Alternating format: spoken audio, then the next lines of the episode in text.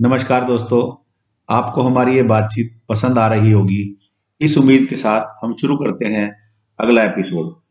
पिछले एपिसोड में हमने बात की कि हम किसी को भी कुछ समझा नहीं सकते। तो फिर हम अपनी बात कैसे कहें दूसरों को? इस बात को आगे बढ़ाएँगे आज के इस एपिसोड में। जैसा कि मैंने पिछले एपिसोड में कहा कि तुम न्यूट्रल वे में अपनी पूरी बात कह सको। और सामने वाले की पूरी बात सुन सको। इससे अधिक कुछ किया नहीं जा सकता। पर हाँ एक और बात भी इम्पोर्टेंट है यहाँ। वो ये कि ये देख लो कि जिस बात के लिए तुम कहने वाले हो, उस बात का कितना महत्व है। उससे क्या नफा नुकसान हो सकता है? कभी कभी तुम बड़े नुकसान वाली बात को यूँ ही जाने देते हो, कुछ भी सोचकर रुक जाते हो। जैसे कि कोई ज़रूरी बात तुम किसी को कहना तो चाहते थे, लेकिन कोई तीसरा बैठा होता है। और तुम किसी के सामने बात नहीं करना चाहते हो। या फिर तुम सामने वाले का मूड देखकर चुप कर गए। या फिर तुम्हें पिछली बार का उसका करारा सा जवाब याद आ गया कि मैं ये कहूँगा तो सामने वाला ये जवाब देगा। तो छोड़ो, इससे कहने का कोई फ़ायदा तो है नहीं। ये समझेगा नहीं और वही करेगा जो इसे करना है, वगैरह वगैरह। ऐसे ऐसे कई कारण हो सकते हैं कि तुम अपनी बात सामने वाले को कहो ही ना। अब तुमने तो उसे छोड़ दिया। कुछ कहा नहीं, पर तुम्हारे मन ने उसे नहीं छोड़ा। उसने उस बात को पकड़े रखा, और ये होता है, ये होगा ही, क्योंकि यही मन का स्वभाव है। तो अब तुमने जो अपने मन के स्वभाव के विपरीत काम किया तो उसके परिणाम होंगे ही, क्योंकि यही नेचर है। फिर कोई भी छोटी सी बात पर तुम उसे कुछ ऐसा सुना बैठोगे, जिसकी ज़रूरत ही नहीं थी। जैसे कि, ये तुमने आज कपड़े क्या पहन रखे हैं? बाल क्यों इतने बड़े कर रखे हैं? शेव क्यों नहीं की? ऐसे क्यों बैठे हो? रोज रोज ऑफ़िस में लेट आने का क्या मतलब है? कुछ तो सोचा करो। इसमें से कुछ या फिर ऐसा ही कुछ और। वो डिपेंड करता है कि वो सामने वाला तुम्हारे से छोटा है, बड़ा है या बराबर का है। और ये कहकर, सुनाकर, तुम खुद भी गिल्ट में आते हो और दूसरे को भी बुरा लगता ही है।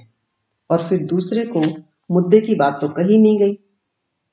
तो किसी भी तरह का कोई फ़ायदा तो हुआ नहीं और नुकसान कई हो गए। एक तो जो तकलीफ़ तुम्हारे मन को हुई, असली बात ना कहकर, दूसरा संबंधों का भी नुकसान हो गया। मन भी दोनों के ही खराब होते हैं। असली मुद्दा तो खो ही गया। दूसरे मुद्दे पैदा हो गए। सामने वाले के मन में ये हो ही नहीं सकता कि ना आए। पता नहीं, इन्हें तो मेरी हर बात पर ही ऑब्जेक्शन है। हर वक्त ही टोकते रहते हैं। कभी किसी बात पर खुश नहीं होते, कितना भी कर लो, इनको तो कुछ ना कुछ कहना ही होता है। इसलिए हमें ज़रूरत होती है ये देखने सोचने की कि क्या तो सिग्निफिकेंट है और क्या इनसिग्निफिकेंट है। जी बात तो सही है। यानी हमें ये देखना होगा कि हम जिस मामले पर कुछ कहना चाहते हैं, वो मामला कितना गंभीर है। होता क्या है कि हम किन्हीं गंभीर मामलों पर तो चुप कर जाते हैं और किसी छोटी सी बात पर अपनी भड़ास निकाल देते हैं। और इस तरह भड़ास निकालकर हमें खुद को भी अच्छी फीलिंग नहीं होती। इसलिए हमें देखना होगा कि कौन सा मामला सिग्निफिकेंट है और कौन सा मामला इनसिग्निफिकेंट है। जैसे कि क्या फ़र्क पड़ता है कि हमारा कोई पार्टनर या कोई एम्प्लॉय भी बाल बड़े रखे या छोटे शेव करे या ना करे, कपड़े कौन से पहने, अगर वो अपना काम ठीक से करते हैं जिम्मेवारी से करते हैं तो वो अपनी सेहत का ध्यान रखते हुए पर्सनल लाइफ में जैसे भी रहते हैं, रहें। हाँ रोज़मर्रा की बातचीत में, गपशप में, जहाँ तक दूसरे को तकलीफ़ ना हो, या दूसरे से तुम्हारा झंझट ना हो, तुम अपनी इस तरह की कैजुअल बातें कह भी सकते हो। इसमें कोई हर्ज भी नहीं है। दूसरा भी तो जिम्मेवार है तुमसे बात करने के लिए, और वो भी तो तुम्हें समझा ही रहा है। परंतु मन में ये स्पष्टता रखो कि ये गपशप है या बस कैजुअल बातचीत है। इससे दूसरे की समझ बदले ये संभव नहीं है। हाँ एक आध बात कोई पकड़ ले या नाम मात्र का कोई फ़ायदा तुमसे ले ले, ये अलग बात है। पर हमें ये बात याद रखने का इंतज़ाम करना होगा कि सभी अपनी अपनी समझ से जीते हैं। हम चाह कर भी किसी की समझ बदल नहीं सकते। यही एक बात अगर हमें सदा याद रहे तो आधी से ज़्यादा समस्याएँ वैसे ही खत्म हो जाती हैं। मैंने अपने जीवन में सबसे पहले यही बात सीखी थी और ये सीखने के बाद पहले ही दिन मैं खुद को काफ़ी हल्का महसूस कर रही थी। पर फिर भी ऐसे इश्यूज़ आते ही रहते हैं जिन पर बात तो करनी ही होती है। इश्यूज़ को डील तो करना ही होता है। और फिर काफ़ी हद तक तो सभी समझते ही हैं कि क्या सिग्निफिकेंट है और क्या इनसिग्निफिकेंट। पर फिर भी मन में घालमेल सा रहता है और इस प्रोग्राम को करते करते तुम्हें इन बातों की क्लैरिटी हो जाती है। अब जैसे तुम्हारा ही बेटा या भाई ऑफ़िस में किसी एक पुराने ट्रेंड एम्प्लॉय को किसी बात पर झाड़ देता है तो वहाँ कभी कभी बड़े नुकसान का खतरा पैदा हो जाता है। जैसे कि कोई प्रोजेक्ट ही गड़बड़ा जाए, या फिर उसने किसी वेंडर से ढंग से डील ना किया तो वेंडर जो कि कई सालों से तुम्हारे साथ जुड़ा था, तुम्हें उसका, उसे तुम्हारा फ़ायदा हो रहा था, पर किसी एक बात से वो कट गया। तो नए वेंडर के साथ एडजस्ट एडजस्टमेंट बिठाना अपने आप में भारी काम हो सकता है। ये मामला ऐसा है जहाँ तुम्हें कहने की ज़रूरत है।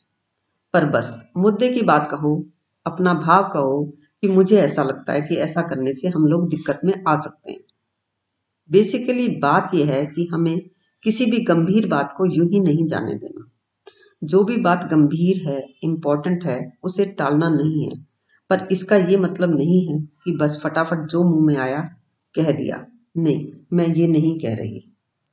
हाँ आपके कहने का मतलब है कि हमें अगर कुछ कहना है तो इस बात को ध्यान में रखते हुए कहना है कि समझाया नहीं जा सकता। और सभी अपनी समझ से ही जीते हैं पर हमें फिर भी अपनी बात रखनी है। और हमें ये भी ध्यान रहे कि हम भी पहले ऐसे ही थे। और दूसरा अगर ऐसा है तो उसने खुद को ऐसा बनाया नहीं है।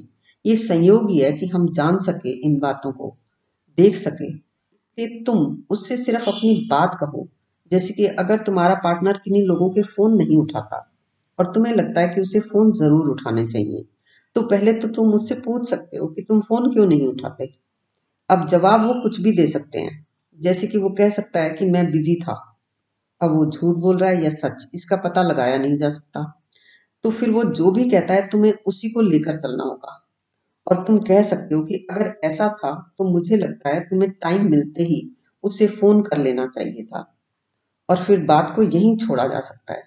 और जब भी ये फ़ोन ना उठाने की घटना घटे तो तुम्हें यही करना है। हाँ सही है।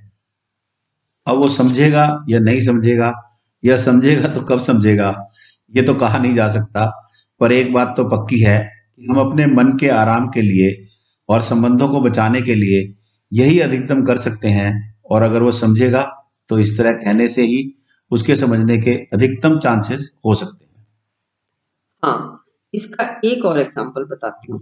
जैसे कि जब कोई मीटिंग हो रही होती है तो तुम्हारे छोटे भाई का ध्यान सामने वाले की बातों की तरफ़ नहीं, अपने फ़ोन की तरफ़ होता है। तब भी तुम यही कह सकते हो कि भाई, मुझे ऐसा लगता है कि तुम्हें सामने वाले की बातों को सुनना चाहिए।